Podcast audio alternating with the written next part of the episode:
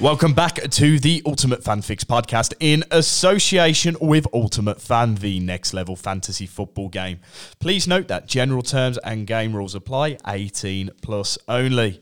My name is Reece Charlton, also known as UF Reece, and I am the host of the Ultimate Fan Fix, which aims to help the UF community create their best possible lineup ahead of each game week. Now, on today's episode, we have two features to go through. First off, we will look at the UCL 4 team of the week and we'll reveal some of the best performing cards from that contest. And then our second bit looks at our UF marketplace movers. So we pick out a few cards that we feel could deliver in in terms of investments. You you put some coins in, they play a couple of games, and then in a couple of weeks are worth a little bit more. So we've picked out three players for that, and we've been doing quite well in in that category as well. We've had some big hitters in recent weeks, so definitely wait on for that that part of the episode. But first off, we will start with the UCL four team of the week. So go straight into it. Uh, we had two defenders. Uh, first up being Joao Cancelo of Manchester City. Now it was quite a quiet week for defenders on, on the whole. Uh, there was not many points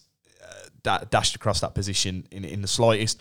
But in, in, a, in a quiet week, Cancelo was once again a standout uh, for UF fans. Uh, he picked up six points across the shot on target, tackles, and clean sheet categories. So he was a solid option once again. He keeps proving that he is a must buy on the market, and his price is continuing to rise. So if you were to get him, now's probably the time with the way that he's scoring at the moment. The second defender is Kalidou Koulibaly of Chelsea. He, he was another defender that claimed six points. Uh, he was quite handy in Chelsea's 2 0 win over AC Milan. He registered three tackles and a clean sheet on Tuesday night, and that was good enough to get him in the team of the week this week. Onto midfielders now, and the highest scoring midfielder card this week was, I'd say, a little bit of a surprise. When you think of that Bayern Munich team, you wouldn't instantly think of him being the, the main source of goals, but it was Leon Goretzka. Uh, he picked up 24 points in the Czech Republic as he as he helped his side to a 4-2 win over Viktoria Plzeň.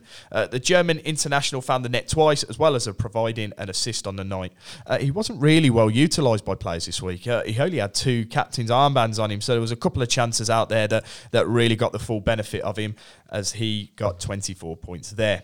Uh, the second midfielder is Nicholas Seiwald of Red Bull Salzburg. He was arguably the best performer in UF during Tuesday's games as he picked up a nice score for his his players.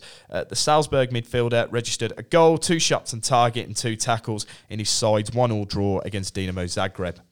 Onto the forward card, and it's the undisputed king of UCL 4. It's Mo Salah. He only needed 22 minutes on the pitch to claim this accolade and bag a huge score of 29 points. He scored a hat trick in the space of six minutes against Rangers on his way to setting a new Champions League record in the process. Into the flex spot, and it's another Premier League player. It was Son Heung-min of Tottenham. Uh, he flew back into form on Wednesday night as the Spurs star proves to be pivotal in his side's success over Frankfurt. The South Korean international picked up 25 points in total thanks to his two goals, five shots on target, and a tackle. Onto the team card, and it was another surprise here as well. It was Porto, who have been absolutely dominant in the last couple of weeks in the team card department. They picked up 15 points as they gave themselves a fighting chance of making the knockout stages after stunning Leverkusen at the Bay Arena on Wednesday night. The Portuguese side registered 15 points, as I just mentioned, for their shock 3 0 success, claiming a win, three goals, four saves, and the clean sheet bonus in their points tally. So if we total up all those points there, uh, you'd have to put the captain Mud, mod on Son Heung-min. That would take you up to 50 points. And then the golden boot Mud would go on Mo Salah. That would take you up to 50 points there. The total overall score, and this was the highest you could have scored this week, is 164 points. Onto a couple of honourable mentions now, and Robert Lewandowski scored two of Barcelona's goals against Inter Milan to claim 23 points.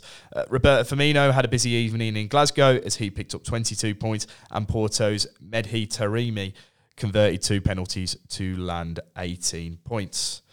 Right, we'll go on to the UF uh, marketplace movers. So there's a couple of cards here that I feel might be worth picking up just just while they're they're on not say the cheap, but they're they're a little bit lower than what I'd anticipate to be them on the UF marketplace. So I'll start off with a player that's already been mentioned on this episode. He was mentioned a couple of weeks back. It's Dominic Calvert-Lewin. He's only 70 coins at the moment still, but we tipped him up at 40 coins. So he's already had a little bit of a rise because he's come back from injury. Uh, he returned for the first time last week. He made a cameo appearance against Manchester United. He came off the bench. Uh, um, Everton have just been a little bit cautious with him, but he's likely to be the key to unlock that Everton attack that have struggled to find the net at times this year. Um, you look at the fixtures, uh, they've got a decent little run after game week 12. They've got a couple of tough fixtures, but after game week 12, they have Palace, Fulham, Leicester, and Bournemouth before the World Cup break.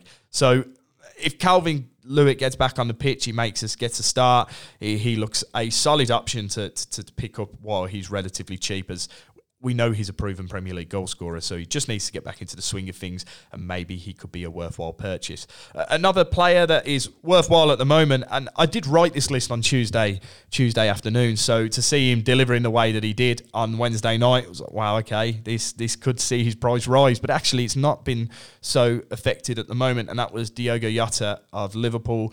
When I wrote this, he was about 210 coins. He's now hovering between 230 and 250.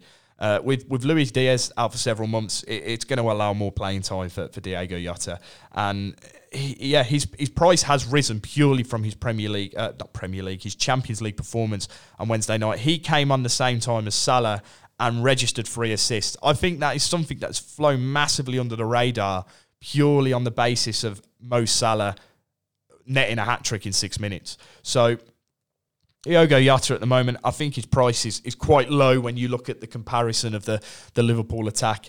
I think he's worth buying into, especially when you look at Liverpool's schedule after Manchester City this weekend. It's not too bad in the slightest. So Diogo Jota, 230 coins, he's probably not a bad buy at the moment.